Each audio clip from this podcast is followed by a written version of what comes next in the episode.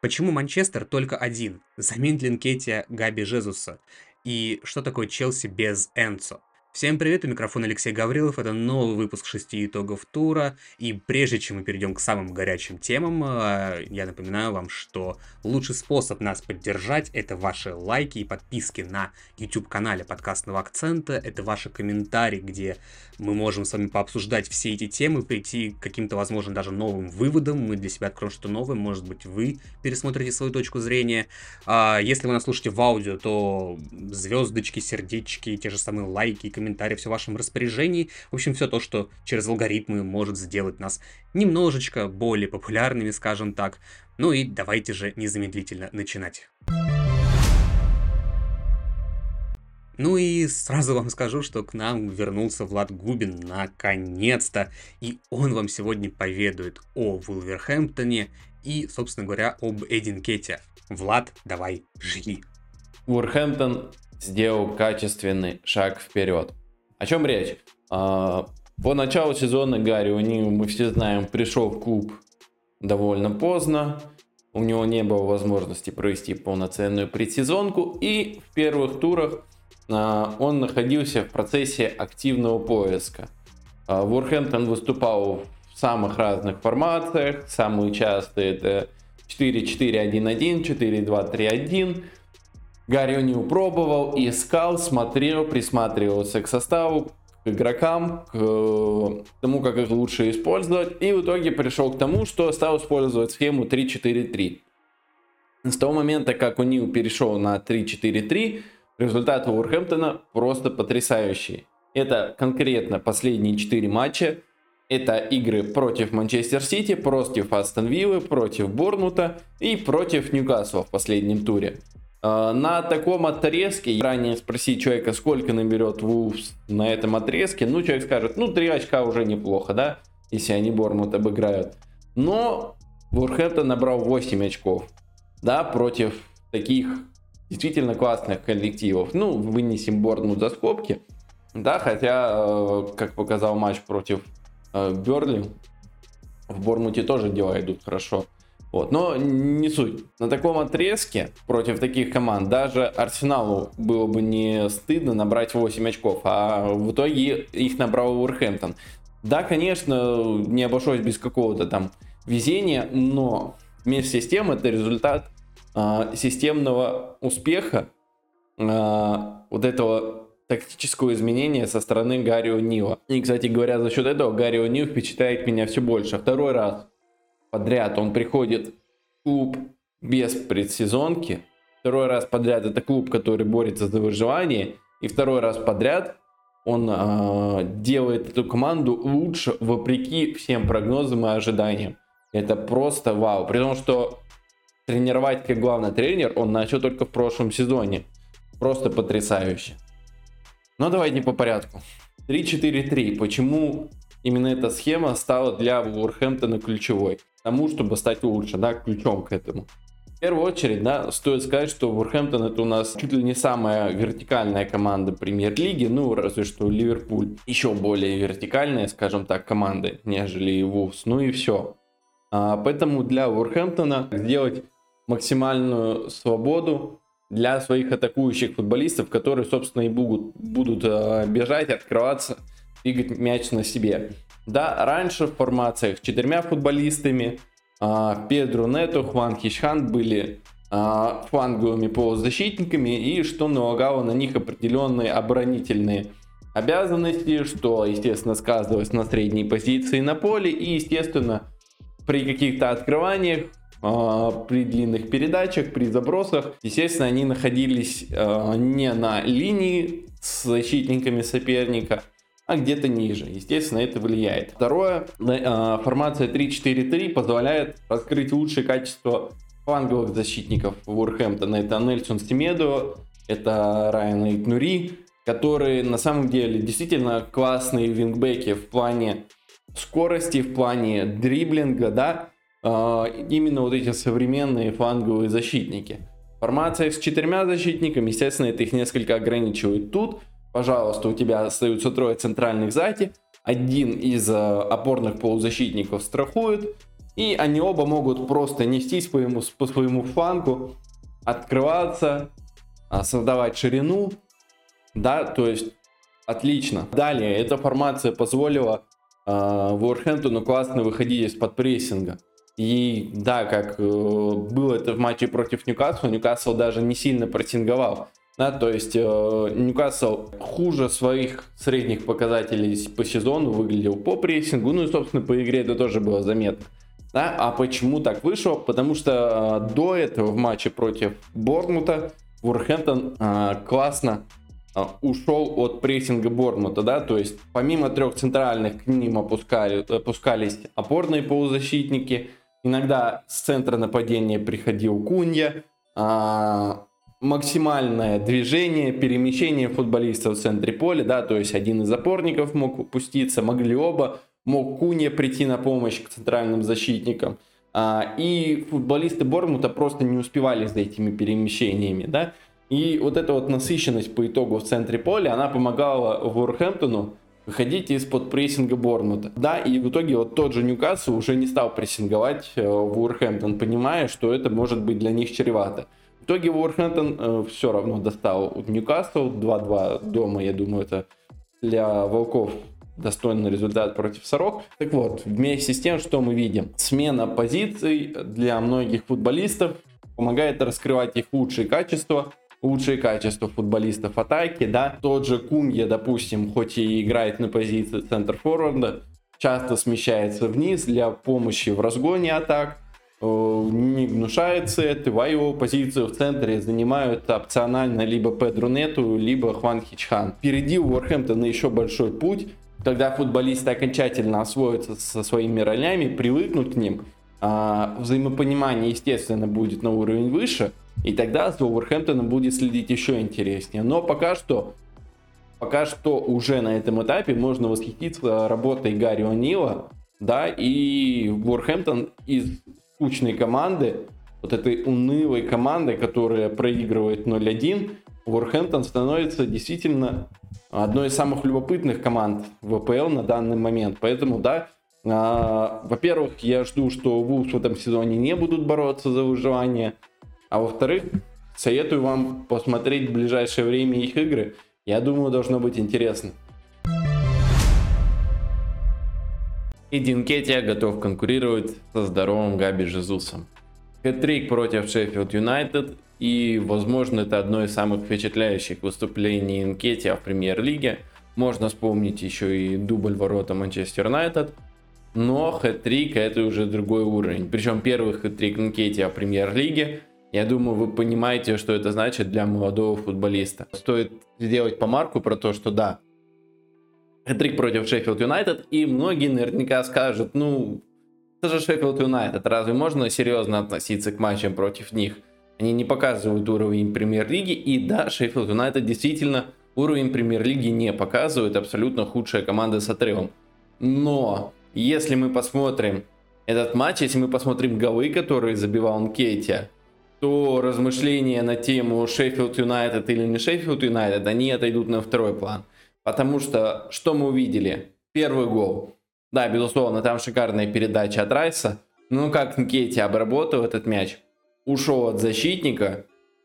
Сам, по сути, сделал этот эпизод стопроцентным. Это просто вау. Эта техника просто превосходно, потрясающее э, обращение с мячом. Просто вау, красота.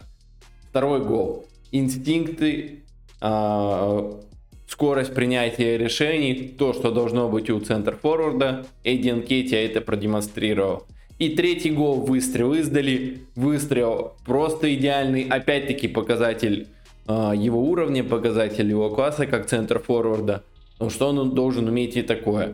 Да, в итоге мы увидели три абсолютно разных гола, да, и в трех эпизодах Нкетия проявил себя просто потрясающе. Вот у него были три шанса, он их использовал на все 100%. А что это будет значить для него в дальнейшем? Ну, в первую очередь, это, конечно, невероятная уверенность на следующую игру, да, и так далее. Если он продолжит эту серию хороших выступлений, то да, это будет для него, возможно, шаг вперед. Возможно, я слишком много сейчас загадываю, какой-то шаг говоря о каком-то шаге вперед в карьере, но вместе с тем а, вот этот хет-трик это важная веха, потому что это, а, во-первых, просто первый хет-трик премьер-лиги, б, действительно, думаю, сам Кетти понял и весь тренерский штаб оценили э, выступление Анкетия в этом матче. Что будет дальше, посмотрим. Да, Жезус пока травмирован, и пока что он Кетти и дальше будет продолжать играть в основе. А, но вот когда вернется э, Жезус, там будет, конечно, интереснее. Потому что, с одной стороны, да, Жезус предлагает команде больше в плане подыгрыша, то есть он активнее двигается. Скажем так, он более универсальный футболист. А, может уйти на фланг, оставить место для того же Мартинелли, может опуститься чуть глубже, в общем, больше движения, больше какой-то работы, но вместе с тем мы знаем, что слабость Жезуса это реализация, в этом он не силен. И если Нкетия будет продолжать демонстрировать такие же выступления, показывать такой же класс, такое же обращение с мячом, как это было с Шеффилд Юнайтед, то почему бы ему не стать основным нападающим Арсенала? Посмотрим. В любом случае, за Анкетия сейчас будет очень интересно последить. Ну а мы переходим к теме Андани Ираола и Борнмуту. Если вам кажется, что там нет ничего интересного и вы уже готовитесь переключить на другой тайм-код, я уверен, Семен Торопов вам докажет обратное. Всем привет, это я, Семен Торопов, да-да-да, телеграм-канал Яйц Тенхага, там все дела, подписывайтесь. Вообще, сегодня, кстати, встретил на улице одного сумасшедшего, он мне сказал такую фигню, э, Манчестер синий. Вот, э, поэтому я сегодня в правильных цветах Манчестера, да. Но речь у нас сегодня идет не об этом, хотя и пойдет она о тренерской отставке, но не про Эрика Тенхага будем говорить, слава богу. Ираола, тренер Бормута, еще до матча с Бёрнли ходили слухи о его отставке, о том, что ему ищут э, сменщиков э, и так далее, тому подобное, 5-10. Но его команда победила. Победила у команды Винсана Компани, поэтому сегодня я вам приведу, собственно говоря, аргументы в пользу того, что Ираола, если и должен быть уволен, то точно не раньше, чем тот же Компани и мистер Хекинг Ботом, мой любимый, конечно же. Самое главное, это, естественно, Ираола победил прямого конкурента в лице Бернли. Через два матча будет игра с Шеффилдом, очередная битва за последнее место. До этой игры Бормуту предстоит сыграть с Сити и Ньюкаслом. Сложная задачка стоит, но тем не менее, если в трех следующих играх в рамках АПЛ будет набрано 3 и более очков, особенно если вдруг 4 как-то удастся набрать, а то и больше, очевидно уже и так всем станет, что Ираола находится на своем месте правильно, абсолютно верно. И есть и в статистических метриках э, аргумент в пользу Ираолы. Так, например, э, по передачам штрафную Бормут 10 когда Шеффилд и Бернли идут в конце по этому показателю. По прессинг-действиям они вообще идут восьмыми и уступают там весьма серьезным командам в этом сезоне. Ну, не считая Брентфорда, да? По модели XG они не добрали аж 4 гола. И большинство этих голов, они размазаны по всей команде. В целом же, я считаю, у Бормута неплохая поставленная игра в атаке, не хватает уровня исполнителей э, в завершающих фазах атаки. Не хватает каких-то надежных, мощных э, игроков в обороне, но э, этот минус неплохо перекрывает вратарская позиция. То есть даже вот сменщик выходил в матче против Бернли, запасной вратарь у Бормута и вполне себе достойно проявил себя. В первом круге у Бормута, помимо трех вышеперечисленных игр, будут еще встречи с Виллой, Кристал Пэлас, Манчестер Юнайтед, Лутоном, Форестом и Фулхэмом. В этих матчах вполне возможно набрать э, больше 10 очков. И в целом мне очень интересно, что дальше сможет сделать Ираола с таким проектом, как э, Бормут. Очевидно, они зимой будут э, усиливаться. Им э, нужны игроки в оборону. Будут вишенки искать усиление в других лигах наверняка. И мне кажется, что-нибудь интересное они смогут на трансферном рынке выудить. Поэтому ни в коем случае не ставим крест на Ираолу. В конце концов, не стоит забывать, мы уже с вами перечисляли команды, которые станут на вылет у нас, поэтому Бурмута в этом списке нет. Можно спокойно дальше смотреть на Ираолу и его прогресс. Как раз таки кейс Ираолы можно сравнить с кейсом Купера. Это тренер, которого сейчас не надо увольнять, которому надо дать еще время. И команды, которая, в принципе, неплохо играет в футбол, но не добирает пока очков, не дозабивает какие-то голы, обязательно останется в АПЛ и сможет еще как-то что-то нам показать. Ну и точно не стоит увольнять Ираолу раньше, чем Винсана компании. Он сейчас с Хикенботомом, пожалуй, главные кандидаты на увольнение. И, и, честно говоря, обидно, что никак не увольняют компании, потому что по всем метрикам его команда полное дерьмо. А уж в том, какая команда является дерьмом, я разбираюсь как никто другой. Все-таки посмотрите вот э, в эту часть. Поэтому сейчас я передам слово своему коллеге, который, как и я, отлично разбирается в сортах говна. Самет Аскеров. Спасибо, Сеня, что передал мне слово. Ну что ж, господа, раз видите в этой прекрасной форме, вы знаете, о чем мы и будем сегодня говорить. Мы будем конечно, о Челси, который опять проиграл. Но эмоции подутихли, я подуспокоился, да и многие, наверное, уже забили на это, идем дальше. А, но про сам матч давайте вкратце. Просто констатируем факт, что это было классическое для Челси уже поражение последних сезона полтора, наверное. Не реализовываешься моменты, наказывают тебя, собственно, вот и как бы все закономерно достаточно. А, поэтому про матч прям пару деталей скажу. Максимум было видно, конечно, как у Челси все плохо с, с созданием моментов, и тем более их реализацией. С первым таймом еще мы видели достаточно уверенную игру в атаке, какие-то попытки что-то построить, выстроить, были даже удары по воротам, хотя не могу сказать, что были какие-то супер опасные, честно говоря. Но во втором тайме это все услышал вообще на нет. А, почему так вышло?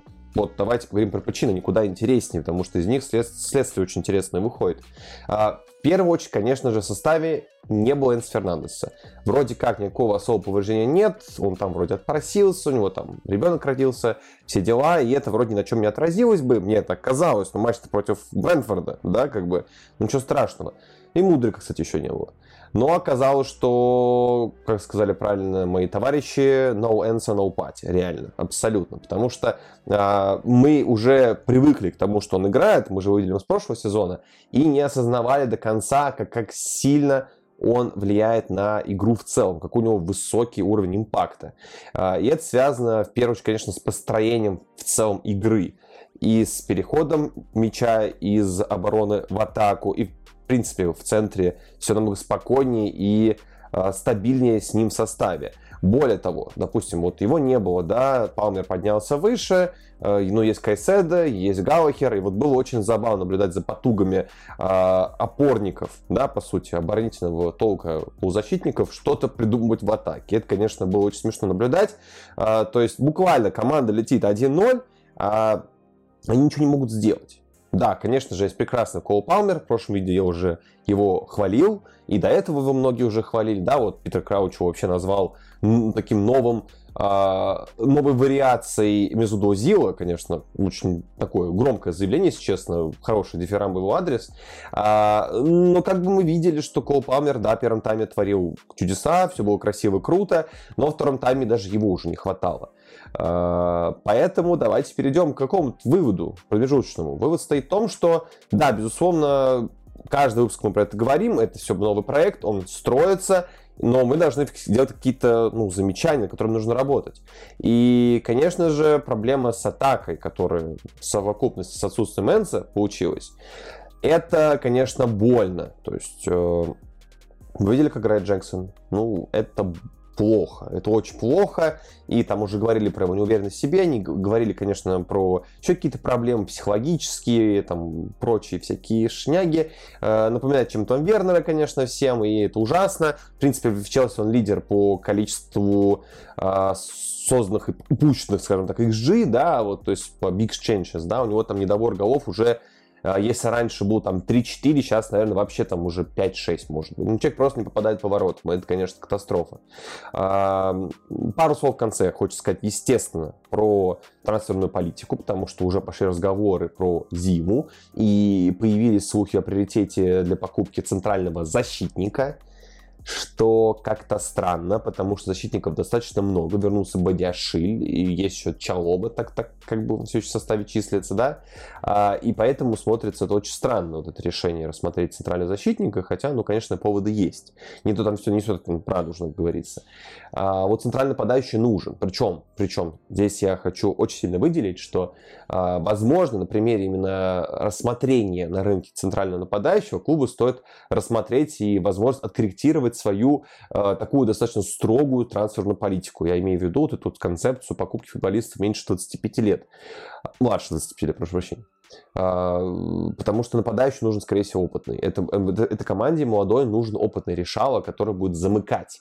Потому что голы — это следствие, это показатель твоей хорошей игры. У Челси есть неплохая игра, есть неплохая вырабатывает система, есть химия между игроками, есть созидающие игроки, есть опорники хорошие, фланги неплохие но нет завершения. И по этой причине, как бы, э, если у меня была возможность обратиться к руководству Челси, там, к Почтину, я конечно, на это обратил внимание, потому что, ребята, разбавляйте, пожалуйста, состав более опытными футболистами.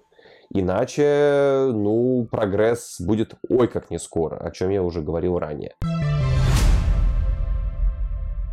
Спасибо, Самет. А сейчас мы переходим к самому сладкому. Это матч тур, это манчестерское дерби. И постольку, поскольку Манчестер был, скажем, прямо на поле только один, у нас сегодня Дмитрий Наумов из телеграм-канала «Правильный Манчестер». Поддержите его, пожалуйста, лайками и позитивными комментариями. Дмитрий, тебе слово. Всем привет. Да, у Манчестер Сити в целом э, ожидаемый состав. Э, единственный вопрос был, кто выйдет на левом фланге атаки. Либо это Грилиш, э, либо Даку. Но Грилиш провел отличный матч против Янг Бойс в Швейцарии и вот решил Гвардиола его выпустить на левом фланге атаки, хотя мы знаем, что Даку был одним из лучших э, атакующих игроков Сити на старте сезона и очень здорово вписался в игру команды. В остальном э, все ожидаемо по схеме, схема 3-2-4-1 с при э, атаке с фирменным выдвижением Стоунза э, из центра обороны в опорную зону в пару к. Э, соответственно, Альварес э, действует да, на позиции Кевина Дебрюйна фактически. Э, ну, уже при, при игре там без мяча, соответственно, Манчестер Сити э, перестраивался на схему 4-4-2, там Стоунс возвращался в центр защиты. Ну, в общем, все как обычно у Гвардиолы. Что касается позиций Бернарда и Фодена, то есть изначально из состава ну, не было очевидным, кто будет играть э, в, э, ну, на позиции левой восьмерки, да, кто будет играть на правом фланге атаки, но в итоге Бернарда играл в середине, да, Фоден занял позицию правого вингера. Что касается состава Манчестер Юнайтед, то э, действительно можно отметить кадровые проблемы Манчестер Юнайтед, потому что МЮ вынужден был играть этот матч с центром обороны Эванс Магуайр, ну, такое непривычное достаточно сочетание. Кстати, этих игроков в свое время даже пытался подписать Манчестер Сити, но вот э, не вышло. Теперь это центр обороны МЮ. Ну и нужно отметить э, отсутствие Ван Бисаки, которое очень сильно сказалось, э, в том числе и на этой игре. Потому что мы знаем, что Ван Бисака это один из э, лучших правых защитников АПЛ э, именно в том, что касается игры в обороне, игры один в один. В этом смысле он намного сильнее Далота. Ну и, в общем, э, действительно стало для МЮ э, в этом матче серьезной проблемой. Что касается вообще того, как проходил матч, ну, на самом деле, с огромным преимуществом Манчестер Сити проходила вся игра. Практически от начала и э, до конца матча. Всего там за все 90 минут Сити создал аж 4 XG, 7 явных голевых моментов, то есть это действительно очень много для такого матча. При этом э, Манчестер Юнайтед э, создал только один явный голевой момент и даже не создал одного XG, то есть в целом XG, то есть в целом Сити еще и допустил минимальное количество моментов у своих ворот, да, там выручал, э, было такое, что выручал Эдерсон, но в целом у МЮ практически ничего не получалось ни в обороне, ни в атаке в этой игре. Что касается моментов матча, да, то Тенхак после игры в интервью отметил, да, что изменила игру э, пенальти, которые поставили за фол Хейлунда на Родри, э, но на самом деле э, именно то, как развивался матч, да, что Манчестер Сити владел мячом, атаковал, создавал моменты, э, это было и до пенальти, и после пенальти. То есть в этом смысле мало что поменялось. Интересная статистика по итогам 30 э,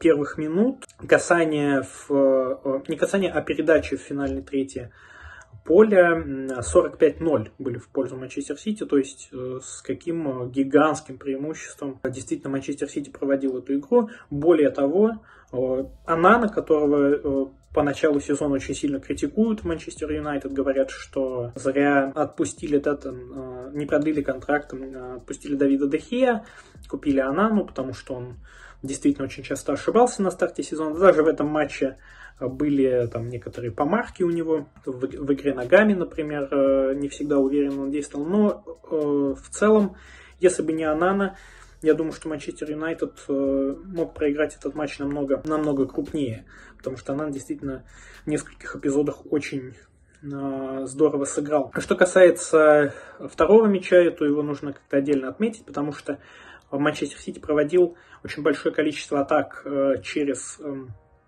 левый фланг.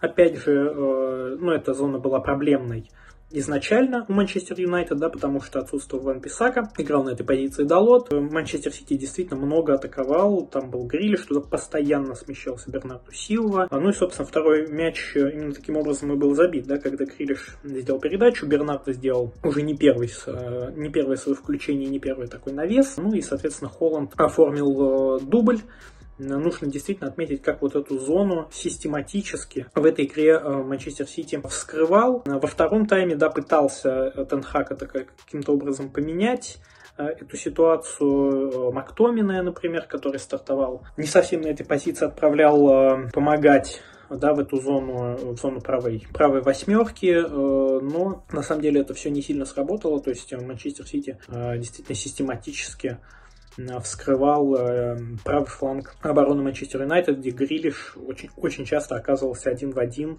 э, против Далота и провел действительно э, очень качественный э, матч. Э, ну, в общем, ну и третий гол тоже, опять же, Холланд 2 плюс 1 записал на свой счет Фоден.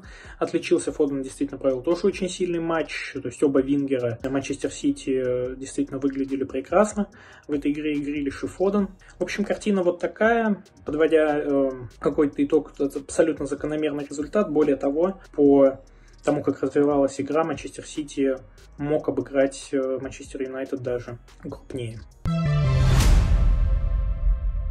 Ну и заключительный итог 10-го тура английской премьер-лиги это то, что Вестхэм не умеет играть первым номером. Причем заметно это было не только по матчу с Эвертоном, но и по выезду в Грецию, где Вестхэм накануне буквально матча АПЛ уступил греческому Олимпиакосу.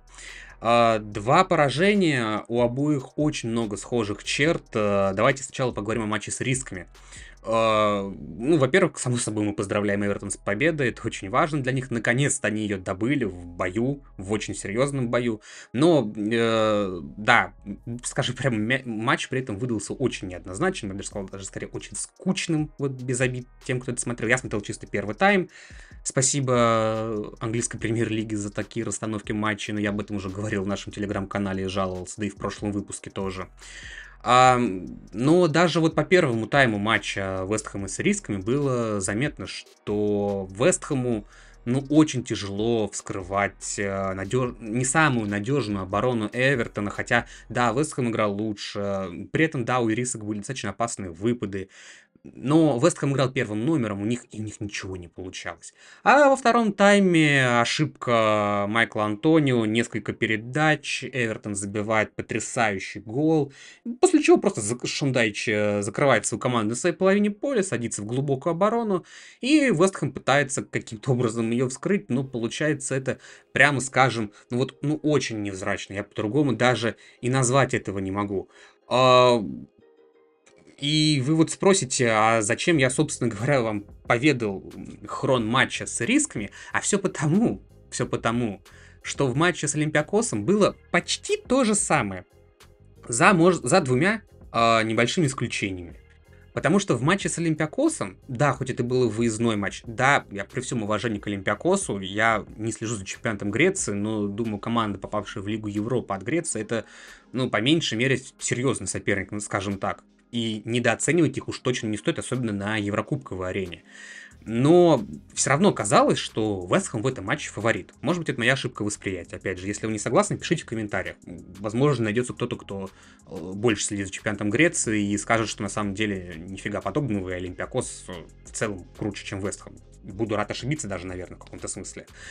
Но при всем при этом, э, в первом тайме Вестхэм максимально вел вызывающую игру. Они тянули время с самого начала тайма. Вот как только прозвучал э, стартовый свисток, все, они начинают тянуть время как только могут. Они начинают мелко фалить штрафной э, соперника, когда идут... Э, Вестхэм зарабатывал стандарты они, соответственно, тянут время на ровном месте и всячески вот показывают, что вот клали они, что называется, с прибором на эту игру, мы все равно заработаем свои три очка. Чем это в итоге закончилось? Ну, постоянно Вестхэм освистывали греки, болельщики, я имею в виду, на трибунах. А, и закончилось это двумя голами, которые были забиты, ну, по сути, из ничего, что называется. И это все было в первом тайме, а во втором, в общем-то, сценарий был почти такой же, только Олимпиакос плавно, скажем так, закрывался, он еще немного что называется, старался в атаку и так далее. Но все, что смог сделать, это, по-моему, если ничего не путаю, Пакета воспользовался тем, что в зоне перед штрафной площадью было пусто, и он тут доносит пушечный удар в угол. 1-2. Все, больше Вестхэм вообще ничего не смог создать. Абсолютно.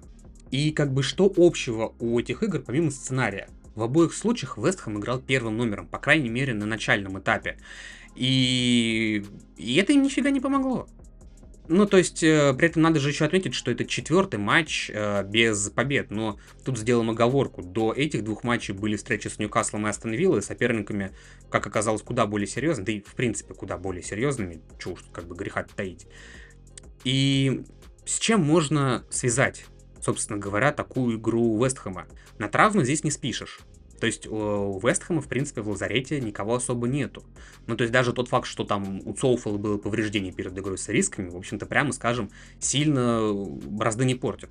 Ну, то есть, э, что с Соуфелом, что без Соуфела, Вестхэм в последних матчах смотрится, ну, как-то вот, прямо скажем, очень-очень тягомотно и тяжко, что называется. Может быть, Вестхэму тяжело второй сезон подряд играть в Еврокубках. А, может быть, у команды естественный спад, э, ну, и команда еще наберет обороты. Да, такое вполне тоже может быть. Но глобально, мне кажется, что вот действительно проблема заключается в том, что подопечные Дэвида Мойса вообще не могут никоим образом играть первым номером. А, потому что если бы было обратное, мы бы с вами по большому счету видели Астон Виллу 2-0. Ну или если угодно, Астон Вилла была бы Вестхэмом 2-0. А, а на что способна такая команда, мы с вами, в общем-то, на примере это Астон Виллы а, можем видеть. А если мы видим, что команда не умеет играть первым номером, хотя она очень любит как раз-таки играть вторым именно номером, то мы получаем Вестхэм. Команда, которая может быть достаточно а, для победы в Лиге Европы, в Лиге конференции, прошу прощения, имею в виду тактику, которую избрал главный тренер, но, как мы видим, этого недостаточно для стабильной игры в Лиге Европы, ну и, в принципе, в АПЛ тоже. Ну а на этом у нас все. Большое спасибо, что вы досмотрели этот выпуск 6 итогов тура до конца. Как всегда, по традиции с вас лайки, комментарии, подписки на YouTube канал подкастного акцента. Поддержите обязательно нашего гостя позитивными комментариями. Подписывайтесь, конечно же, на английские акценты в ВК, где идут прямые трансляции матча английской премьер-лиги и других английских турниров, э, на английский акцент в Телеграме. И там, и там много новостного контента. На нас, телеграм-канал, э, подписывайтесь в Телеграме, мы там обсуждаем матчи в лайве и делимся какими-то своими мыслями и впечатлениями от увиденного, ну и другие темы тоже обсуждаем.